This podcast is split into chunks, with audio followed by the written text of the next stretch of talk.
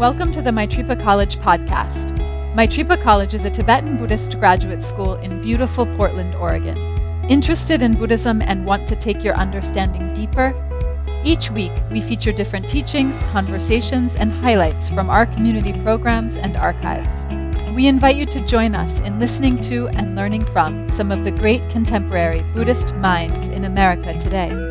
This week's episode, from our Thursday night community programming, features a teaching from visiting professor Roger Jackson Why Tsongkhapa Matters.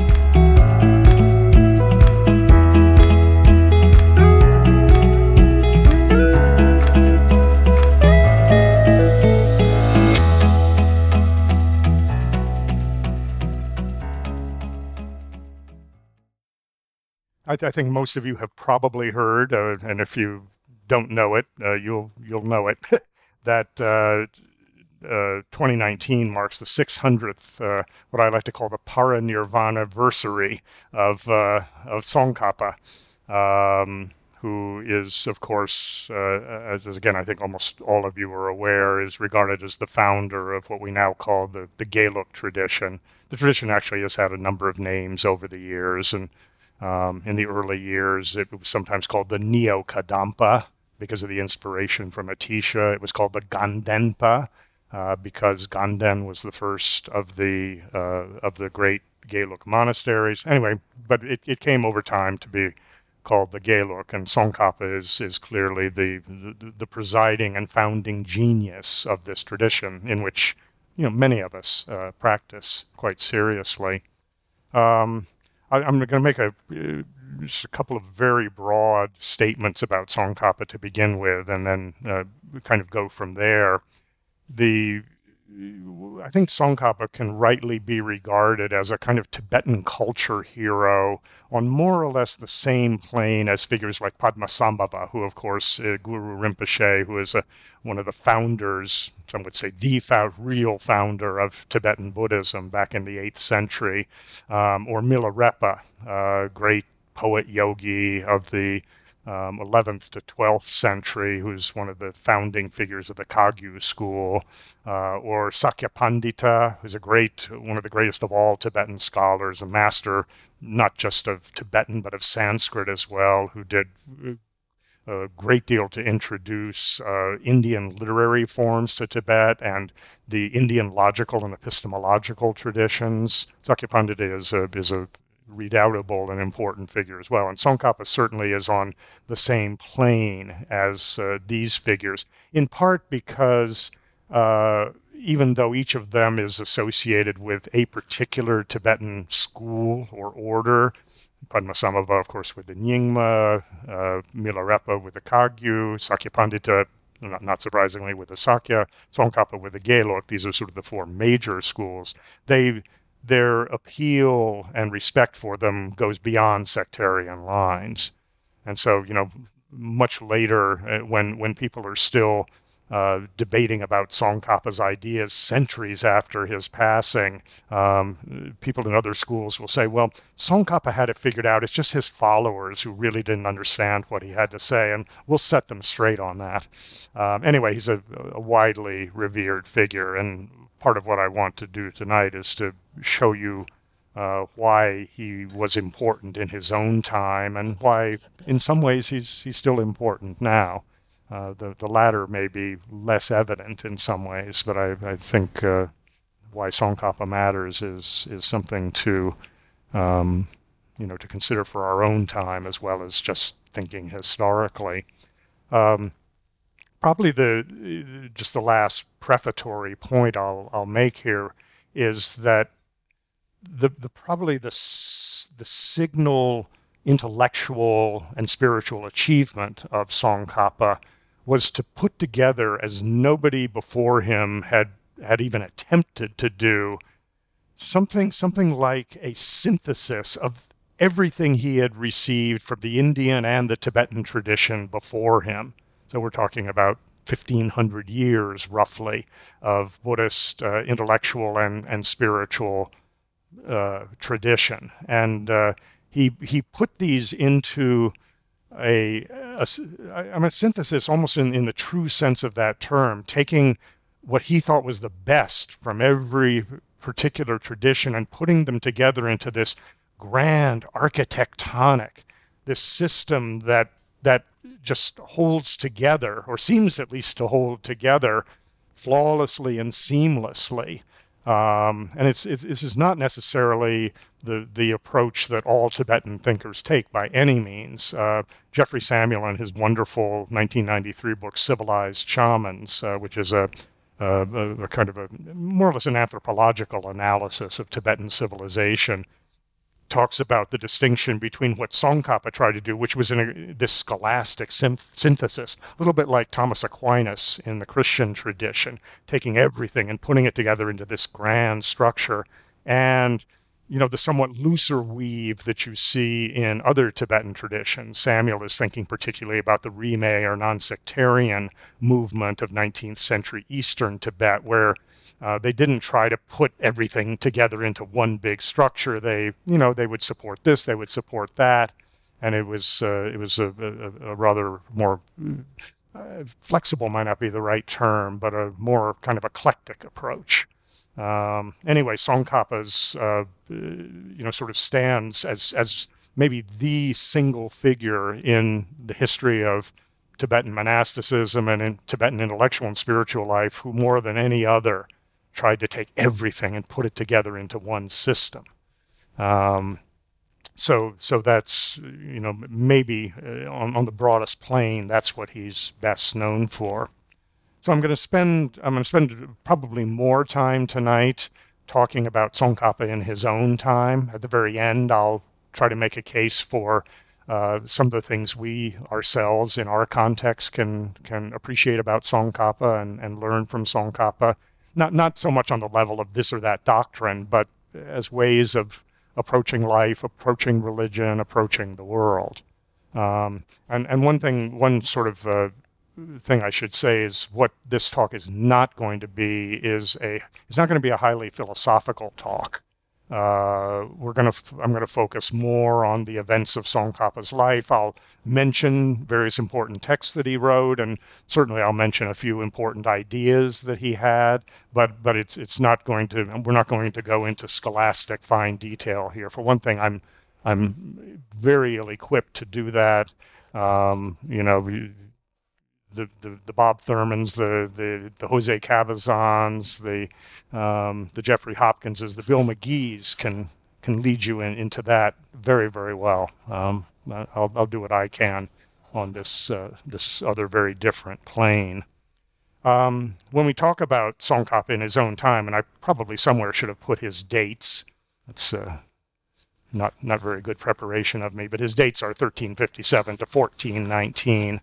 Um, and and I, I want to try first to to just give you a little bit of a sense of, of the context, the historical and religious context into which he was born in northeastern Tibet in 1357. Um, most of you perhaps are aware that Tibetans themselves, when they talk about their religious history, divide it into two major segments, at least the early history.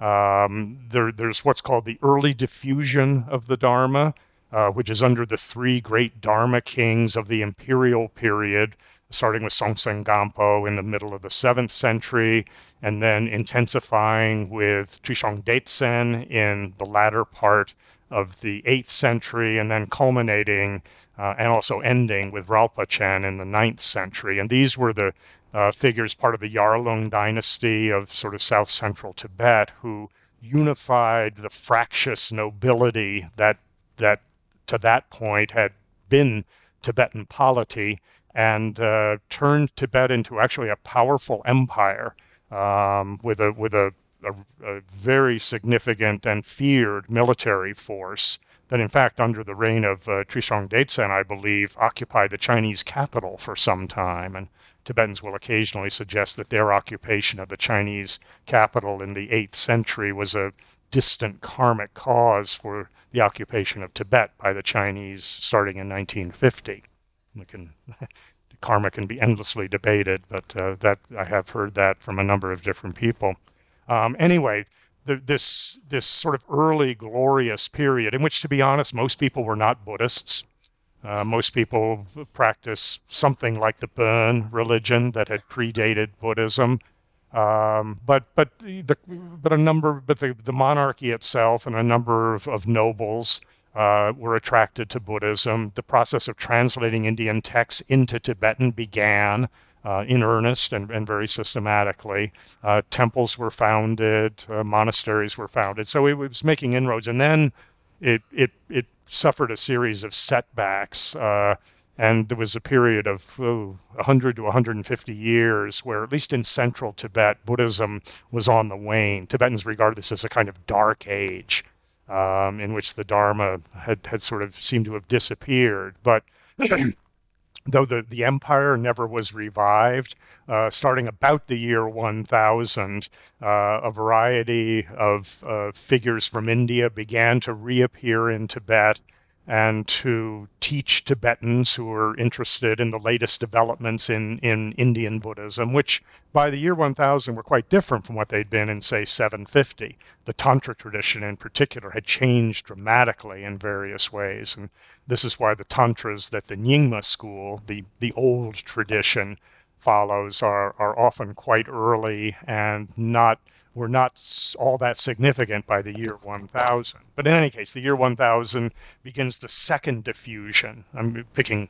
1000 as a round figure, but uh, the, the, second diffusion, and, and in this you get uh, the you really get the rise of the various orders uh, or schools. Nobody can ever agree on what term in English ought to be used for these traditions, but but the the Kadam, which was inspired by uh, Atisha, visiting Indian scholar, and then by his Indian disciple Dromtönpa, and then by a variety of, of Kadam Geshes.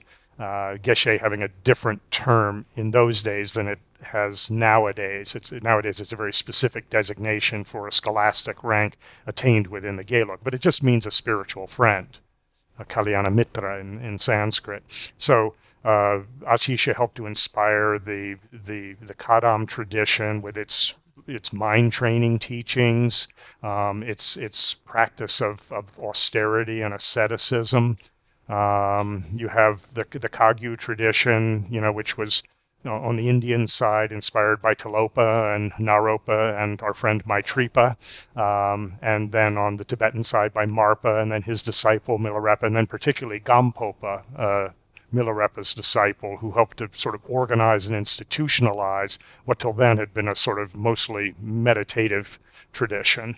Um, and you you have as well the the Sakya order again the Indian Mahasiddha or great tantric adept Virupa inspired that, and he taught Drokmi Lotsawa, a, a Tibetan translator, um, who was in turn affiliated with a very important family in Tsang in west central Tibet, the Khön family, and uh, this, this family sort of picked up the, the, the teachings that had been transmitted and established Sakya Monastery and the great, the great scholastic tradition and great tantric traditions as well uh, connected with that. And, and the Nyingma, which of course traces itself to an early period, only really became an organized entity um, in this second diffusion. Uh, but but clearly there were texts that they looked back to that, that were much much earlier, and that's why they consider themselves the old tradition. That's what Nyingma means. It's the old tradition. Um, so these various traditions flourished in in one way or another. Uh, they there was no central government in the way that there had been in the empire. So mostly they had to attract the patronage of various uh, nobles in this or that region. And, and that was largely the way in which, uh, you know, up until about the 17th century anyway, uh, Tibetan religious and political history developed was these alliances between lamas and nobles um, some people have likened it to situations in medieval Europe. I don't know. The, the analogies tend to break down uh, at a certain point, but but it's it's not entirely different from that either. I mentioned Sakya Pandita. One of the uh, and and I mentioned earlier some of his great contributions, but one of the things that he uh, did uh, I don't I don't know whether he did this uh, uh, voluntarily exactly, but the the Mongol Empire, uh, which would become the Yuan dynasty of China, basically asked the Tibetans um, please send us one of your best. And nobody really wanted to mess with the Mongols too much. Memories of Genghis Khan, who stopped short of Tibet, uh, were were fresh, and so Sakyapandita was sort of sent to the Mongol court. Good luck, um, but he was a very skilled diplomat, uh, very charismatic, and was successful there. And his nephew Pakpa uh, became a tutor to uh, the Yuan emperor Kublai Khan. Um, and in gratitude for what the Sakyapas had, uh, sorry, yeah, for what the Sakyapas had taught him, the Khan basically gave Tibet to the Sakyapas um, put it under their administrative control. Well, the, the Sakyapas weren't really particularly interested in administering Tibet, and their their yoke was a light one. But nevertheless, uh, officially speaking, for about 75 years, the Sakya was the dominant tradition in, in Tibet. And uh, it was only with the overthrow of the Yuan dynasty in the middle of the 14th century, which takes us roughly to the time Tsongkhapa was born, that uh, Tibetans begin to achieve something like a version of independence. I mean, they weren't under really strict control by the Yuan dynasty. Uh, these are all political matters we could get into in some other context, but um, nevertheless, with the overthrow of the Yuan dynasty, Sakyapa hegemony in Tibet was eliminated, and there was this kind of fresh feeling of uh, a sense of, of nationhood and of national purpose and national history as well. Um, and the the uh, there was a particular noble house, the Pakmodru, that that uh, came into ascendancy at this time, and they were great supporters of the Kagyu, uh, particularly the Karma Kagyu, but but the Kagyu more broadly. The the other thing that happened around this time, again, just just really on the on the eve of Tsongkhapa's birth, at least figuratively speaking, was that the great project of translating the, the Indian Buddhist literature into Tibetan, which had begun as early as the 8th century and certainly in the 9th, was brought to completion by a great figure named Butön Rinchen who was more or less Sakyapa in affiliation, but had, you know, eh, these, we tend to think in these sectarian terms, but in these early years, people went back and forth, and it's very hard to actually identify them with only one school. But he was a great, great scholar uh, of both the sutras and the tantras, and, and the, basically was the editor of what became the Tibetan canon, what we call the Kangyur and the Tengyur, the translated word of the Buddha, the sutras and the tantras, and then the, the great commentaries and treatises composed by various Indian masters and Mahasiddhas and so forth. And this, as any of you who've seen it uh, know, well, we've got some of it. Got some of it here, but uh, if you ever go to Deer Park in Wisconsin, it goes like right to the ceiling. Um, it's uh, you know 108 volumes traditionally in the in the sutras and tantras, and then 225 or 30 maybe in the other. It's it's it's a big collection. Now you can't get that into a motel room drawer. Uh, let's put it that way. Um, anyway, um, so the, these are these are sort of the, the roughly speaking the the social and, and political circumstances at the time of Tsongkhapa's birth. Uh, religiously speaking, and now this this is somewhat tendentious and controversial, so I'm I'm, I'm going to present it with a grain of salt from the Gelug perspective, because not everybody would agree with the way Gelugpas have come to see the situation into which Tsongkhapa came almost as a kind of savior, right? Um, but but the Gelug view is that the practice of vinaya, that is the the the rules and regulations, the, the guidelines, especially for monastic life, though to a lesser degree for the life of lay people as well, but mostly it's about how monks and nuns live, um, was as it had been periodically in Tibetan history, was somewhat in decline. I mean, Atisha is seen as one of those figures who helped to revive monasticism when it was teetering after the after the end of this kind of dark age, as as Tibetans regard it.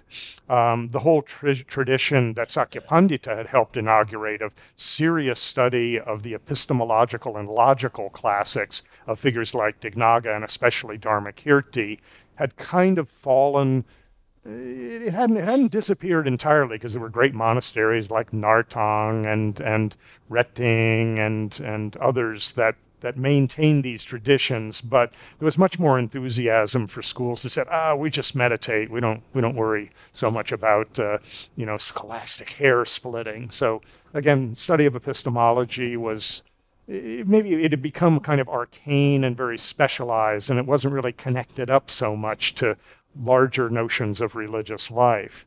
Uh, Madhyamaka, and this is, of course, always a crucial question when it comes to Tsongkhapa and the Gelug tradition in general, Madhyamaka was seen to have fallen on, into very, very bad straits. Um, it had been a topic of study, you know, as long as there had been Tibetan Buddhism.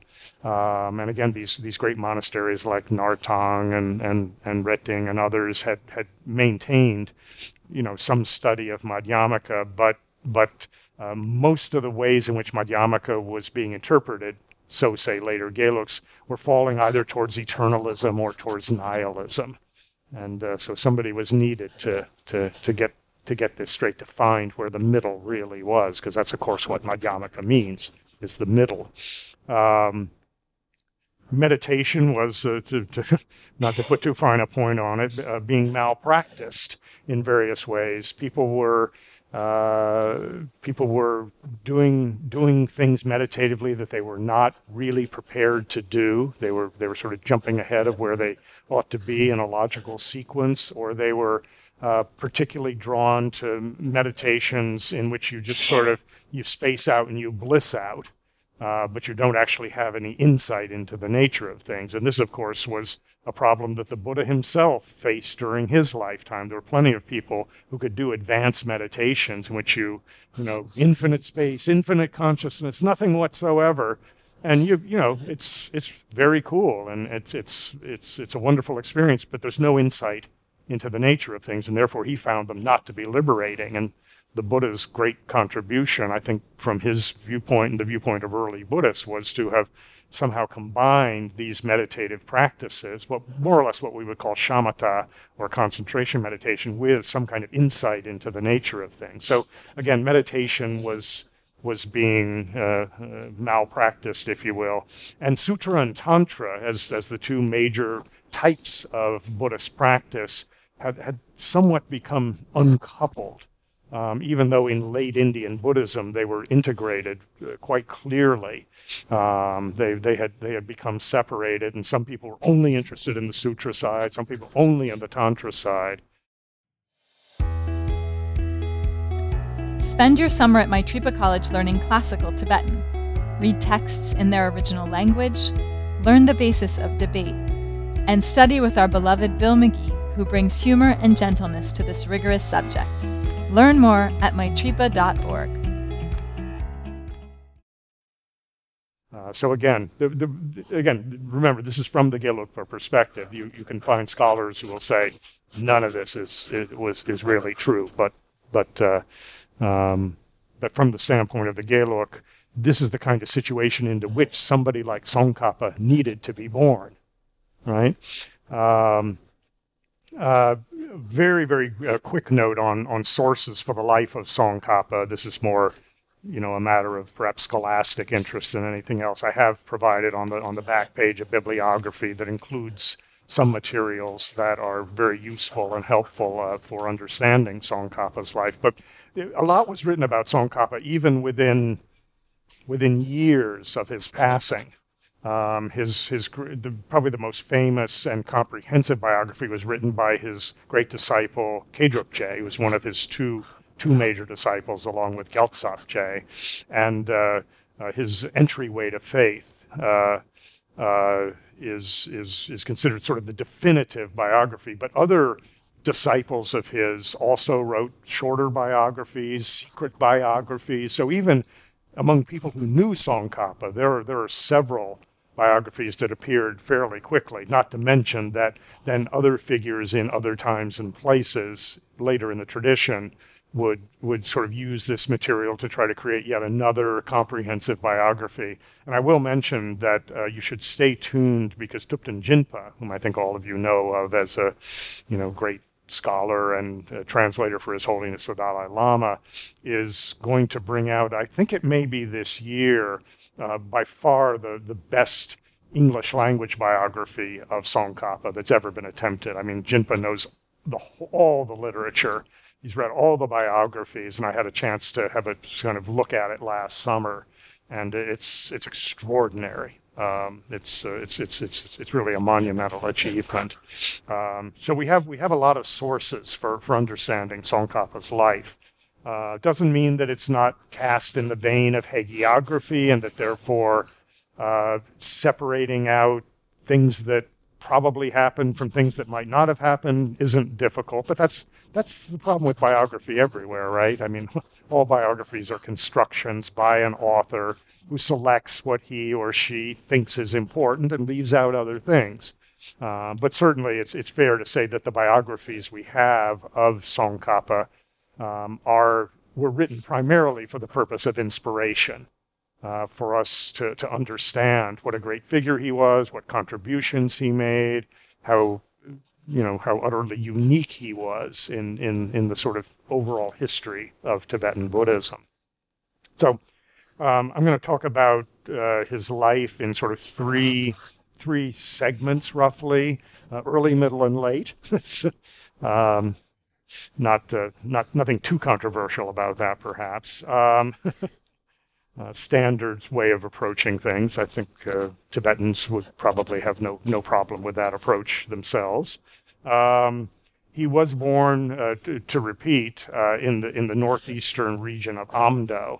Uh, this is uh, the, the, area he was born in is now in Qinghai province of the People's Republic. The, the, closest big city nowadays to where he was born is Xining, um, not too far from say Lake Lake Kokonor.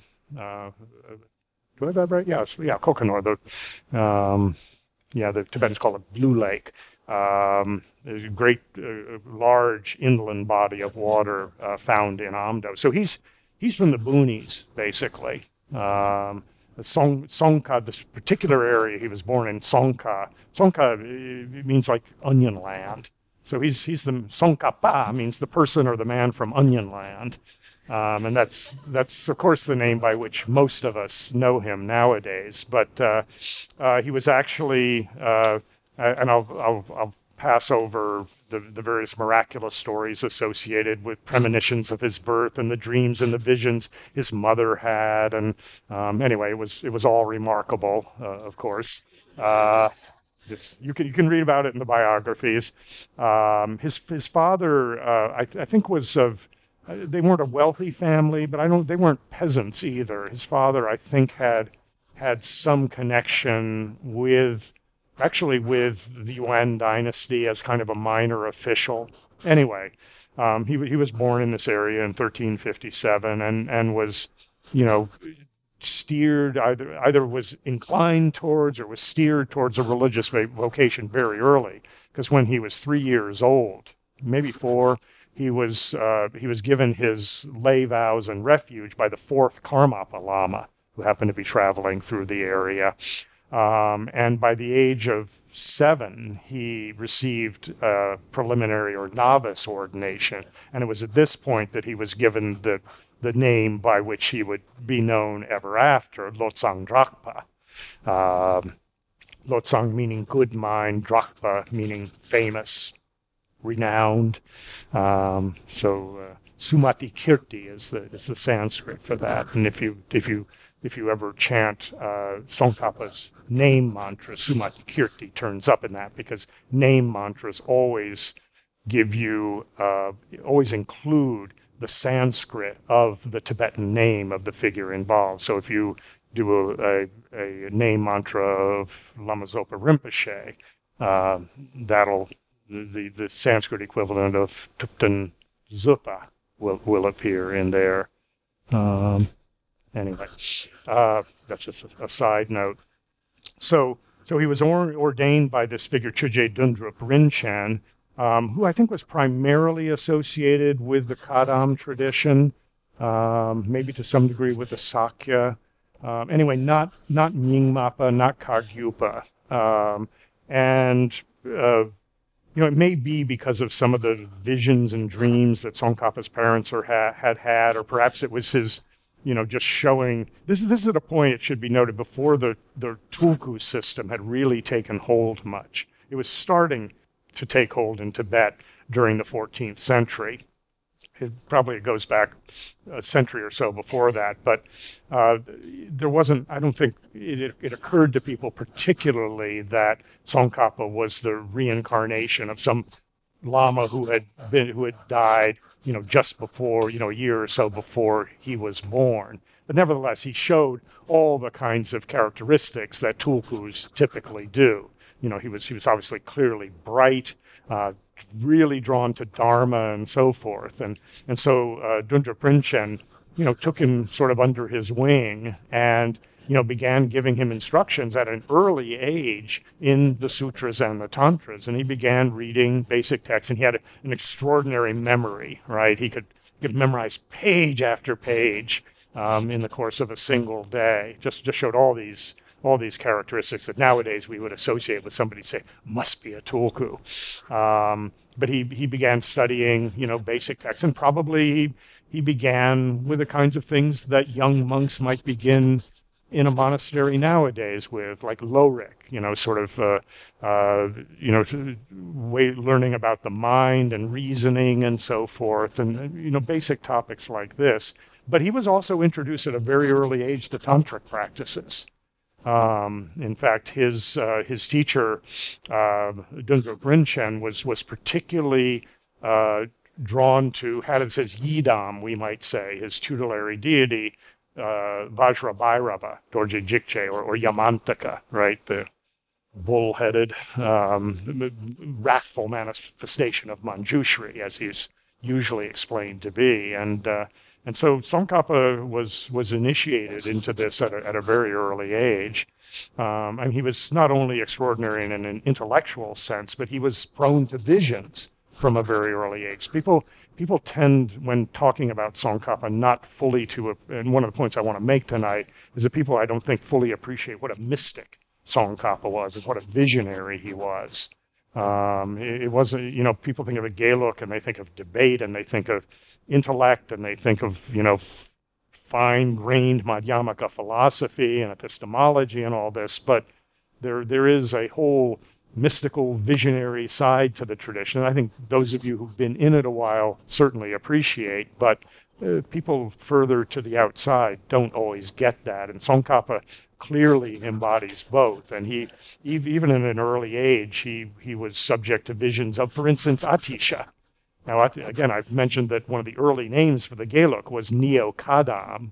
Atisha was the inspirer of this Kadam tradition which by the time of Tsongkhapa, I should mention, had it hadn't disappeared entirely, but because it had never institutionalized in quite the way that the Kagyu and the Sakya and even the Nyingma had, because again, it, it tended to be these figures who had small groups of disciples off in the mountains, and they just didn't they didn't get the same kind of noble patronage didn't they didn't sort of take hold, at least in an institutional sense, but their their ideas, their practices, Lojong, for instance, mind training, um, you know, were, was permeated every tradition, extremely influential, but not really established very well institutionally. Anyway, um, so so Tsongkhapa had visions of Atisha, you know, probably, you know, before he was in his teens, even the the great uh, power bodhisattva or power Buddha Vajrapani. Uh, there were probably others as well. Um, it became clear, and this is this is a pattern you see in in Tibetan history, that really bright kids from the boonies get sent to Lhasa uh, because it, you know they he had a wonderful teacher for his first, you know, essentially decade or more. Um, and yet there was only so much that Dundrip Rinchen could really teach him. And so he said, you know, you should go off, you should go off to, to Lhasa where the great, you know, the great monasteries we think of in Lhasa were not there at this point. But there was Sakya, which was further to the west in Tsang. There was Nartang, there was Reting, uh, there was Sangpu. These were the great kind of scholastic centers. Then there were the, the Kagyu centers like Drigung and Densatil and on and on and on. I mean, there were the, the whole central Tibetan area by this time was just blossoming with with monasteries of one kind or another. And Tsongkhapa moved there basically when he was 16 years old, and he never went back to Amdo. He spent the whole rest of his life either in, in the central part of Tibet or central western part of Tibet. Um, and uh, he, uh, one of the key things about Tsongkhapa is, and this this makes sense when I, I commented earlier that that one of one of the great things about Tsongkhapa was this attempt, anyway, to, to forge this grand scholastic synthesis of everything there was in the sutras and tantras um, in such a way that it all hangs together and becomes actually something you can practice in real life, not just a not just a scholastic edifice, but something that was applicable. And uh, he did that. He was able to do this in part because he was a peripatetic student. He I don't know if you if you think about friends you've had who've you know gone to like six colleges, um, and eventually maybe they get a degree. Um, Tsongkhapa, you have to multiply this. It's said traditionally that he studied with 50 different teachers, um, in especially in his early years in central Tibet, and um, you know, just for the sake of convenience, and I'm, I'm not really going to say very much about these, um, he studied with, the very first place he went when he got to central Tibet was Drigung Monastery, a great Kagyu monastery of, of the Drigung subsect of, uh, of, uh, of the Kagyu. And the very first things he learned at Drigung were a particular Drigung Mahamudra practice, the fivefold practice, and something about the six yogas of Naropa. Uh, these two together form the core in fact, of Kagyu practice traditions. He also studied medicine there very early on. He was a, a student of medicine uh, with this great. Uh, uh, he learned medicine from somebody else, but the Kagyu teachings he learned from Chenga Gyalpo. Um, Buluk teachers. Buluk, Buluk is not uh, typically considered one of the great traditions. In fact, it's no longer extant. But this is this is basically a way of saying the school of Butön. Uh, Luk, Luk means tradition or system, and Bu is short for Butön, who was the great editor of the Tripitaka, and again, as I mentioned, a great scholar of Sutra and Tantra. He had a particular interest in Kalachakra, actually. Um, and he studied, uh, very importantly, Guhya Samaja Tantra with uh, this particular Bulukpa teacher, Khyungpo Lhepa, who he had dreams and visions of and eventually found. Um, and the Guhya Samaja would, for Tsongkhapa, become the essential tantric system uh, that that that on which by which everything else was to be understood, even the even the sort of slightly different systems of Chakrasamvara or Vajrayogini or Hevajra, which are mother tantras. Guhya Samaja is a father tantra, anyway, um, this this this became key for him, and he he would go on to write great commentaries on Guhya Samaja. He had a Nyingma teacher, at least one, um, by the name of Namkha Gyaltsen, um, uh, who, who actually had he he not only was a great Nyingma teacher, but he had he had received Kadampa teachings that Tsongkhapa had not been able to get from his first teacher back in Amdo. And he this Nyingma teacher with these Kadam lineages as well transmitted them to Tsongkhapa. So by the time he had studied with Namkha Gyaltsen, he had all three of the major lineages of the, the Kadam that stemmed back to Atisha. And he also studied in some way or other he studied Dzogchen with, with this figure. Um, I'm actually going to give a paper this summer at a conference on Tsongkhapa as Dzogchenpa. Um, and there, there's a whole, that's a whole other side story. You, somebody can ask me in Q&A, but, but I'm, I'm not going to get into it now. But, but I will say that Namkha Gyaltsen, who went under a, a number of uh, other names as well, had a special connection to Vajrapani, whom, of course, Tsongkhapa had also had visions of when he was younger. And um, Namkha Gyaltsen would act as a kind of intermediary, and Tsongkhapa would ask these questions about meditation. Uh, and uh, Kunga Gyaltsen, did I say Kunga? Uh, Namkha, sorry, Namkha Gyaltsen would convey them to Vajrapani, who would give Namkha, Namkha Gyaltsen the answer, who would convey it to Tsongkhapa. And there's this text in Tsongkhapa's collected works that's basically all about Dzogchen. Um, and what that means is hard, hard exactly to know, but uh, it's it's there, and it, it's uh, unquestionable that he had that exposure as well. He studied with a, a Jonangpa teacher. The Jonangpa, again, it's not one of the major traditions. It's still in existence, though, and it's best known. Uh, I, I gotta I gotta restrain myself when I start getting into this philosophical stuff. But uh, there's a there's a particular way of understanding emptiness called in Tibetan shentong, which uh, is a way of understanding emptiness not as not, as emptiness of inherent existence, the way you've all been hearing about for years, but as emptiness of what is other than the pure Buddha mind within us. Um, and uh, it, it, it was controversial. Um, and in fact, uh, Tsongkhapa rejected this philosophical view quite adamantly. But they, the Jonangpas also had uh, uh, wonderful transmissions of the Kala Chakra Tantra. And therefore, he, he did glean from his Jonangpa teacher uh, a lot of uh, a lot of information and practices connected to the Kala Chakra. Um, probably the uh, the most important teacher he had in this sort of you know his this after he got to central Tibet and, and a figure who would be important in his life you know right up to the time of this teacher's death is Rendawa uh, who was a Sakyapa master and and and a, a particularly uh, philosophically oriented. He was very knowledgeable about the traditions of Dharmakirti and, and other logicians and epistemologists. And he'd given a great deal of serious thought to Madhyamaka. I mean, he, he really anticipated Tsongkhapa in some ways in seeing the deficiencies of interpretations of Madhyamaka in this era. And uh, so he, he and Tsongkhapa were really kindred spirits. And although on, on one level he was Tsongkhapa's teacher. He was a bit older and, you know, more learned at the time that he met Tsongkhapa. He immediately recognized Tsongkhapa's genius. And in fact, they, they got into one of these relationships, which you, you find now and again in Tibetan history, where they were each was master and disciple to the other. And so the, the verse that we chanted, uh, the, the, the, second verse that we chanted uh, before we began, the Migtsema, was with slight variations in phrasing, originally composed by Rendawa. Uh, no, uh, no, sorry, was, was originally composed by Tsongkhapa to celebrate his teacher Rendawa, who sort of played, edited it slightly, changed a few words, and said, "No, no, this is actually for you." Um, that's where the Sukyen, you know, Tsongkhapa got in there, and probably something or other Rendawa. Um, anyway, it's a it's a lovely story, and and they had a, uh, an important and and and long-lasting relationship. Tsongkhapa learned epistemology and Madhyamaka from him uh, to the degree that was possible, and also.